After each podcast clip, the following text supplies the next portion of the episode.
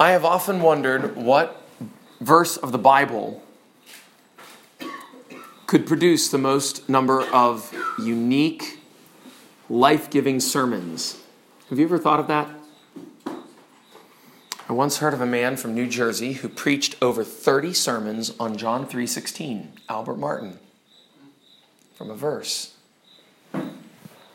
But I would suggest tonight that the sermon that could be the longest, or the sermon series that could be the longest, would come from these words of our Lord in the book of Matthew, chapter 16, and that stand as the head and category title for this entire course. I will build my church.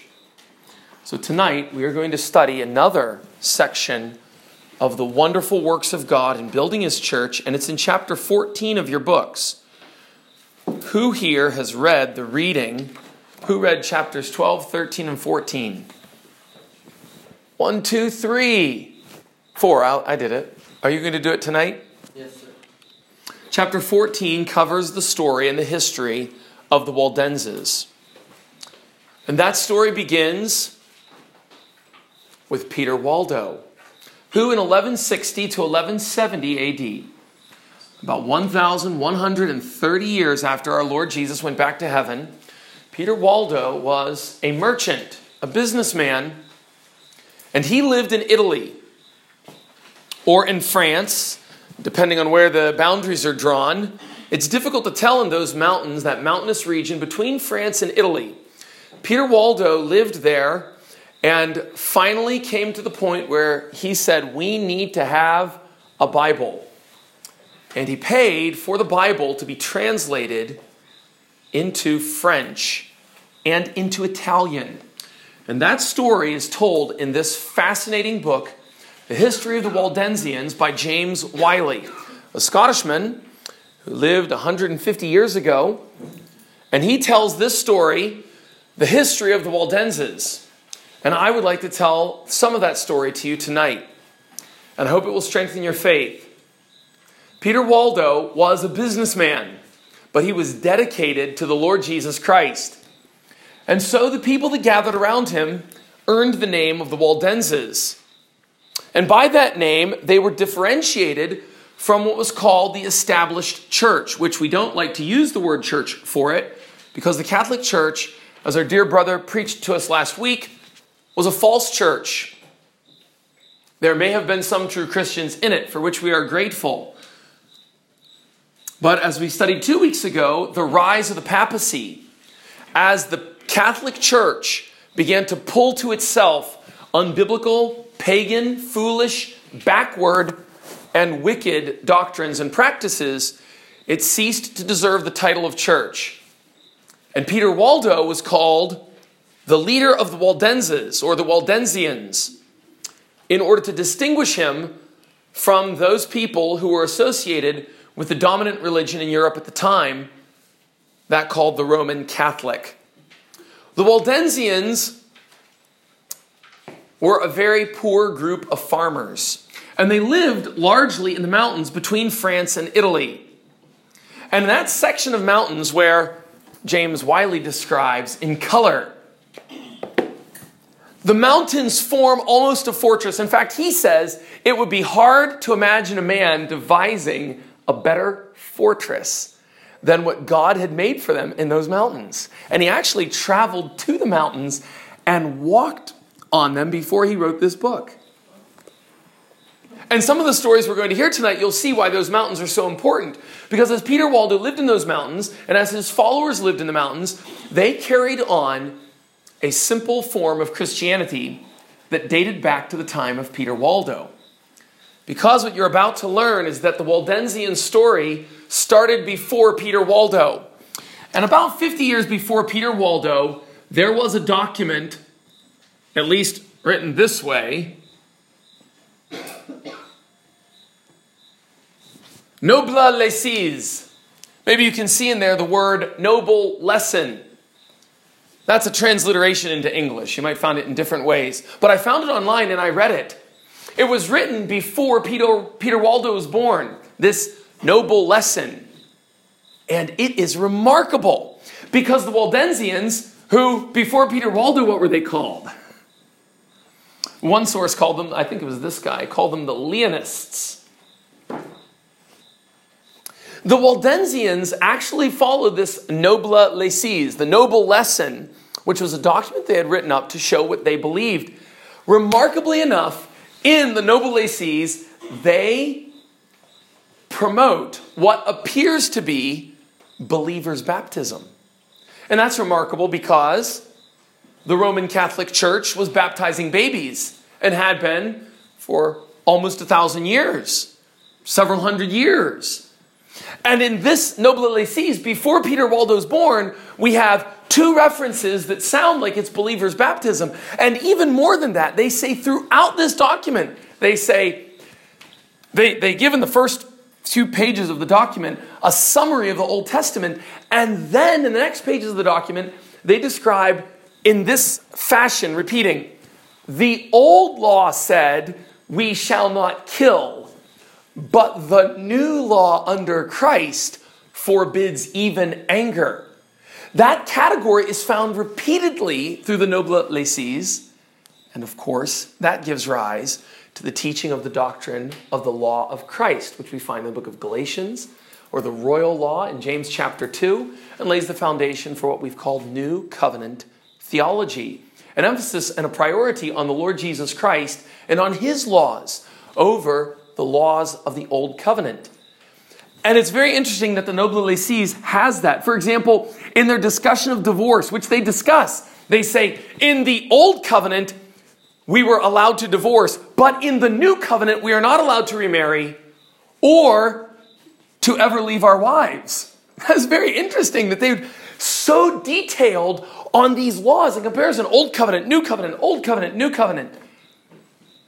And they followed that document so well that, as he puts in the book, on the bottom of page 63, the first column, as he puts in the book, they were so well known by their faith that sometimes if the Catholics found a man who was particularly holy, they would simply call him a Waldensian or a Leonist or whatever name was current at the time. And Wylie covers that as well. Waldensian almost became a title given to those people who were specially devoted to the Lord Jesus Christ.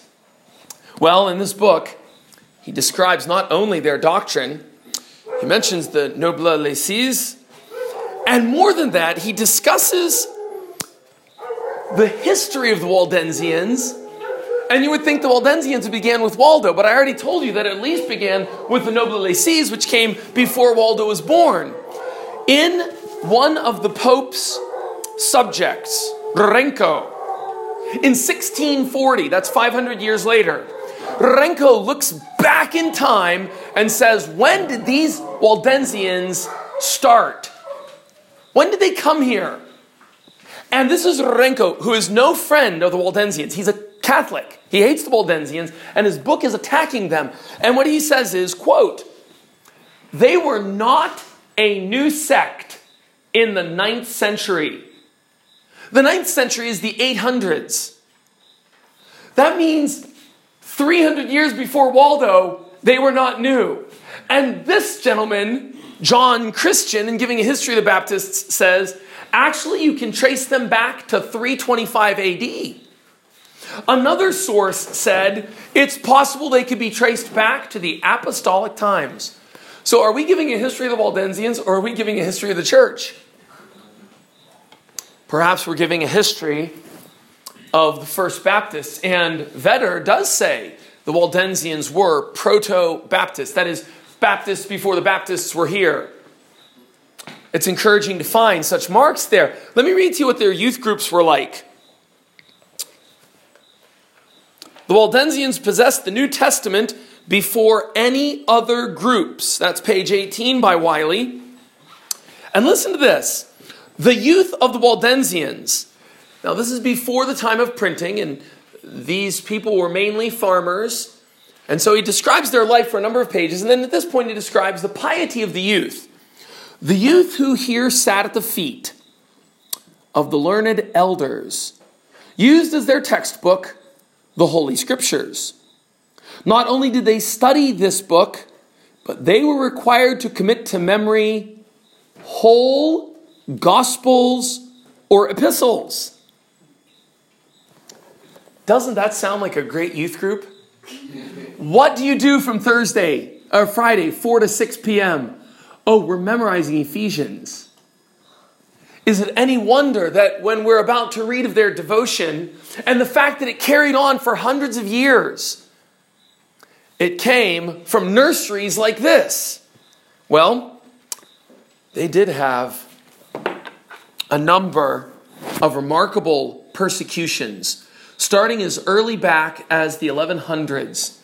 But the persecutions go on so often, and you can read if you read the whole copy, that I'm only going to give you a few stories of the persecutions of the Waldensians. In 1332 or thereabouts, before Wycliffe was martyred, before Wycliffe died, what we learned about last week with the life of John Wycliffe, before Wycliffe died for translating the Bible, Wylie makes the point that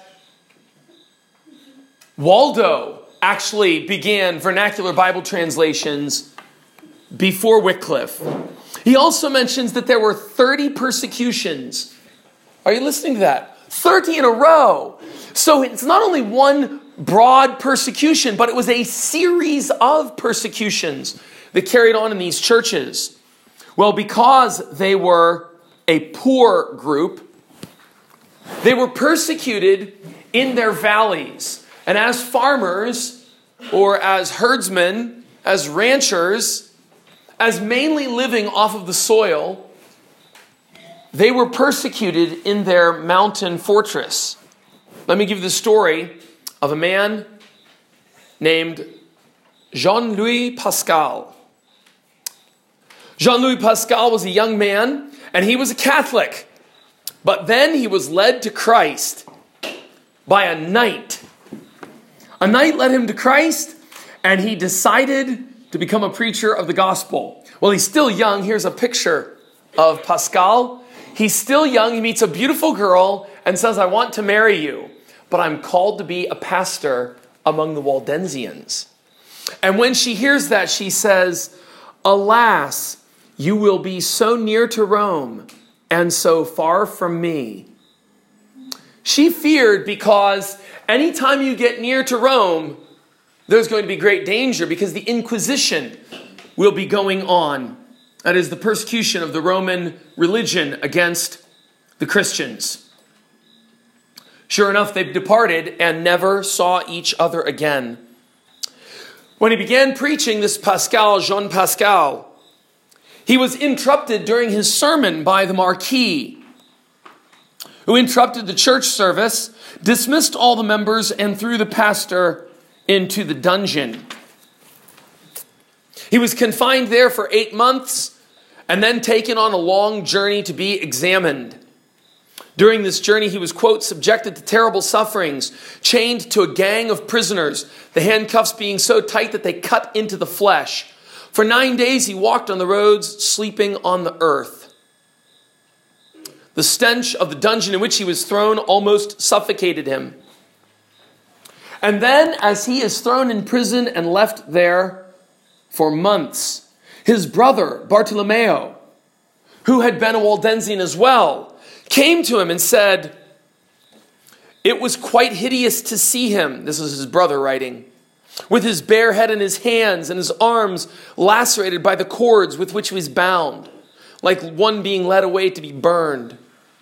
I advanced to him to hold him, and I sank to the ground. My brother, he said to me, if you are a Christian, why do you distress yourself this way? Do you not know that a leaf falls to the ground only by the will of God? Comfort yourself in Christ Jesus. For the present troubles are not worthy to be compared with the glory to come. And though I was a Romanist, I took strength from this. And he said to me, O oh, brother, the danger in which you are involved gives me more distress than the sufferings that I endure. Did you follow that? His brother was a Catholic, or had become a Catholic, and he tries to plead with him, No, no, you can, I want to save you. And Pascal said, the fact that you are living in a false religion is a far greater distress to me than the fact that I am going to die and be persecuted. And certainly he did die. He bore that affliction until finally he writes, just before he was killed, quote, My state is this. He writes to his fiancee, I feel my joy increase every day. To his fiancee that he has not seen and will not see. My joy increases every day as I approach nearer the hour in which I shall be offered a sweet smelling sacrifice to the Lord Jesus Christ, my faithful Savior. Yea, so inexpressible is my joy that I seem to myself to be free from captivity. And I am prepared to die for Christ not only once, but 10,000 times if it were possible. And he goes on in a letter like that. Ladies, what would you give to have a man like that who writes a letter like that? Who knows where his heart ought to be?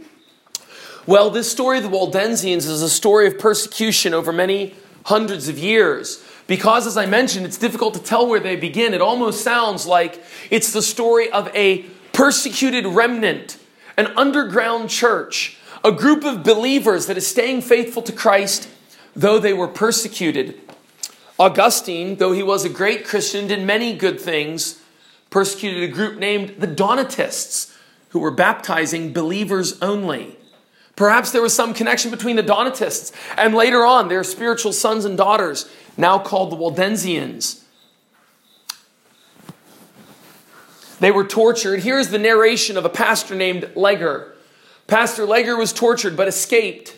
He eventually made it to Switzerland where Christians were not persecuted. And he wrote a book recounting the terrible tortures that, went, that had gone through at that time. Let me give you just a few of what he writes about from the narration of Legger.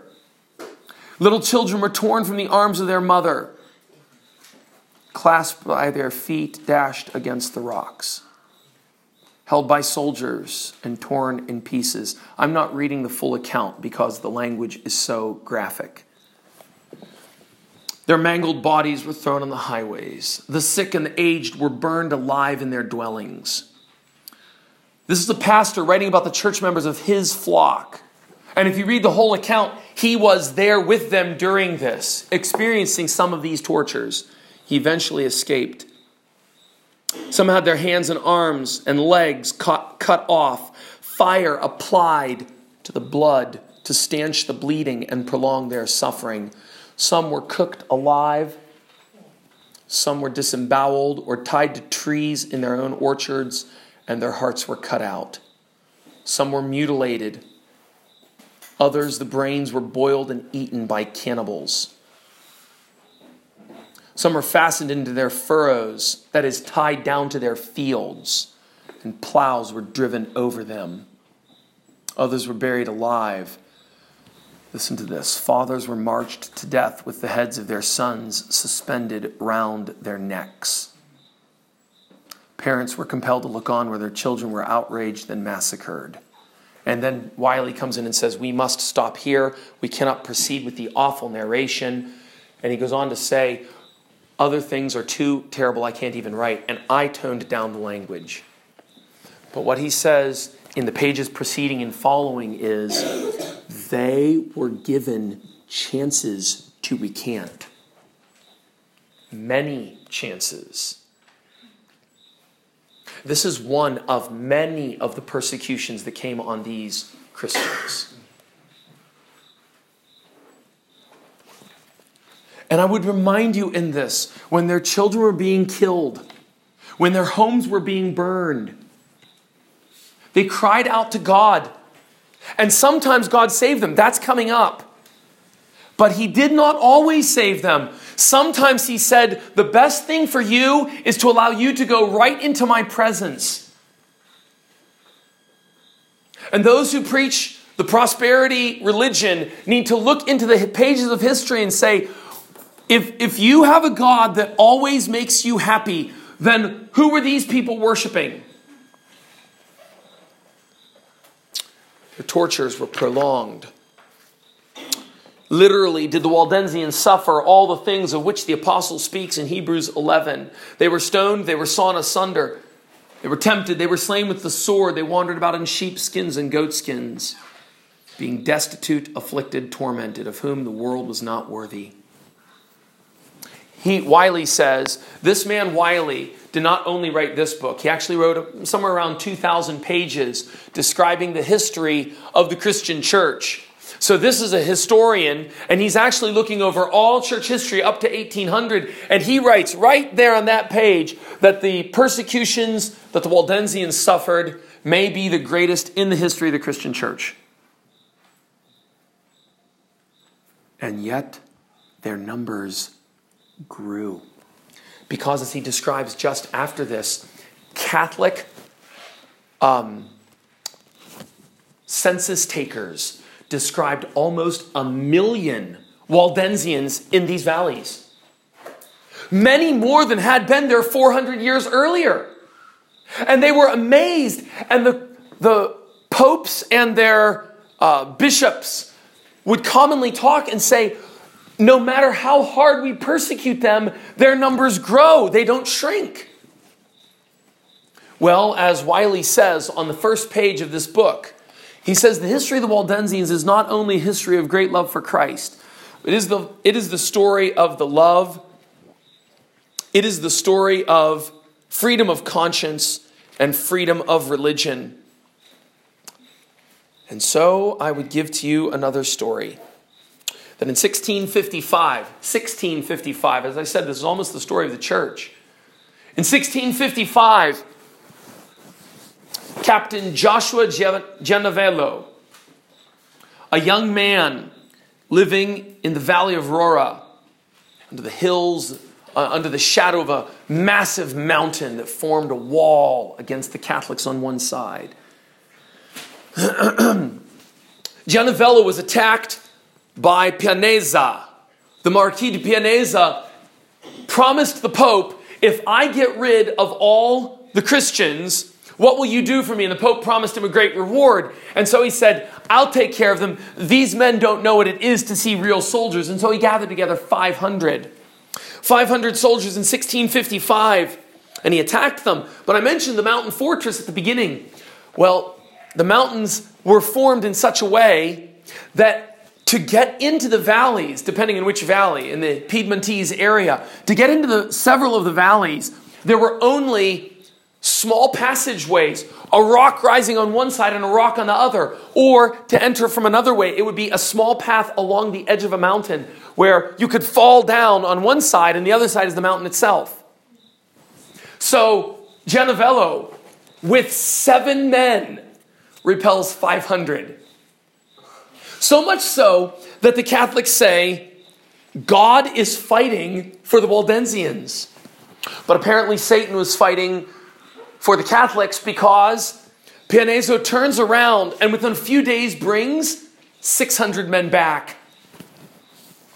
He's, he writes, There will be no faith kept with heretics. When Gianavello wrote him a letter and said, Let's have peace, let's have peace. And so he attacks the first time there were seven men, Gianavello and six other men. And the description is, is just fascinating. He hid himself in the mountains as they're coming through the pass, and they would shoot bows, arrows, and rifles, and then run on hidden paths to get ahead of the army and shoot again. The army turned and ran. 600 now in the second attack. And as with the first attack, they repelled them all. The third attack, because Pianez is not done. He says, I'm going to win. The third attack, he has 800 men. He comes back, but the Marquis de Pianezza, even after he's beaten, beaten again the third time in a row, without the Waldensians le- losing a single man. The Marquis de Pianezza does not see the finger of God, but is only angry even more. He comes back the fourth time. Now, follow this, it's gone from 500 to 600 to 800 men. On the fourth time, how many do you think it will be? 8,000. A little increase. He decides, we're not playing anymore. I'm going to kill them. He's inflamed with anger and he attacks with 8,000 men. He sends a Captain Mario after him, but by the providence of God, Captain Mario attacks two hours earlier. He was supposed to wait, but he attacked too early. And in an amazing victory, the Waldensians sent 8,000 men away. And so in the fifth attack, he assembles 10,000 troops 10,000 against a few hundred villagers living as farmers. And with 10,000 men, he attacks again. This time, Gianavello realizes that he cannot guard the position he's at, and he encourages all the people to flee into the mountains. This was a common tactic of the Waldensians over the hundreds of years. They would hide in different caves, they would run into the mountains, seeking peace until they saw the Catholics withdraw or until they would fight and beat them. This time they were not all able to withdraw in time. And Gianavello's wife and three daughters were captured, along with many others. Pianezza writes back to Gianavello and says, I command you for the last time to renounce your heresy. This is the only hope of obtaining the pardon of your prince, that is, the king and the pope, and of saving the life of your wife and daughters, who are now my prisoners, and whom, if you continue stubborn, I will burn alive. What would you do? Your wife and three daughters, what would you do? Would you say, okay, I'll renounce my faith because really I'm not renouncing it in my heart. I'm just doing it in public so I can save my wife and daughters. And then as soon as I have them back, I'll run away and say, ha, ha I'm really a Christian. Gianavello writes back. To these ferocious threats, Gianavello magnanimously and promptly replied, quote, There are no torments so terrible, no death so barbarous that I would not choose rather than deny my Savior. Your threats cannot cause me to renounce my faith, they only strengthen me in it. Should the Marquis de Pianezza cause my wife and daughters to pass through the fire, it can only consume their bodies, but their souls I commend to God, trusting that He will have mercy on them and on mine, should it please Him that I fall into His vicious hands. Gianavello goes back. He had, however, saved his infant baby boy, and he raises his infant boy. He goes back in the next chapter and fights and beats them. How can you explain that outside of the province of God? He and this little band fight against them and beat them. And, and this brings out maybe one of the most remarkable lessons that the Christian faith is one of peace, gentleness, and submission, and also what the Catholics said in that chapter, which I didn't read. He said, We thought these Waldensians were but men and we found them to be lions. There's books worth of theology in that history. We fight for our wives and children, but we lay down anything for the gospel. And we don't love our wives and children more than our Lord Jesus. I think right there, you've just seen lived out in the pages of history what it means when our Lord said in Luke 14 26, Whoever does not hate his wife and father and mother and brothers and sisters, yes, and his own life also, he cannot be my disciple. May God give us that love and faith and courage and manliness in our churches again today.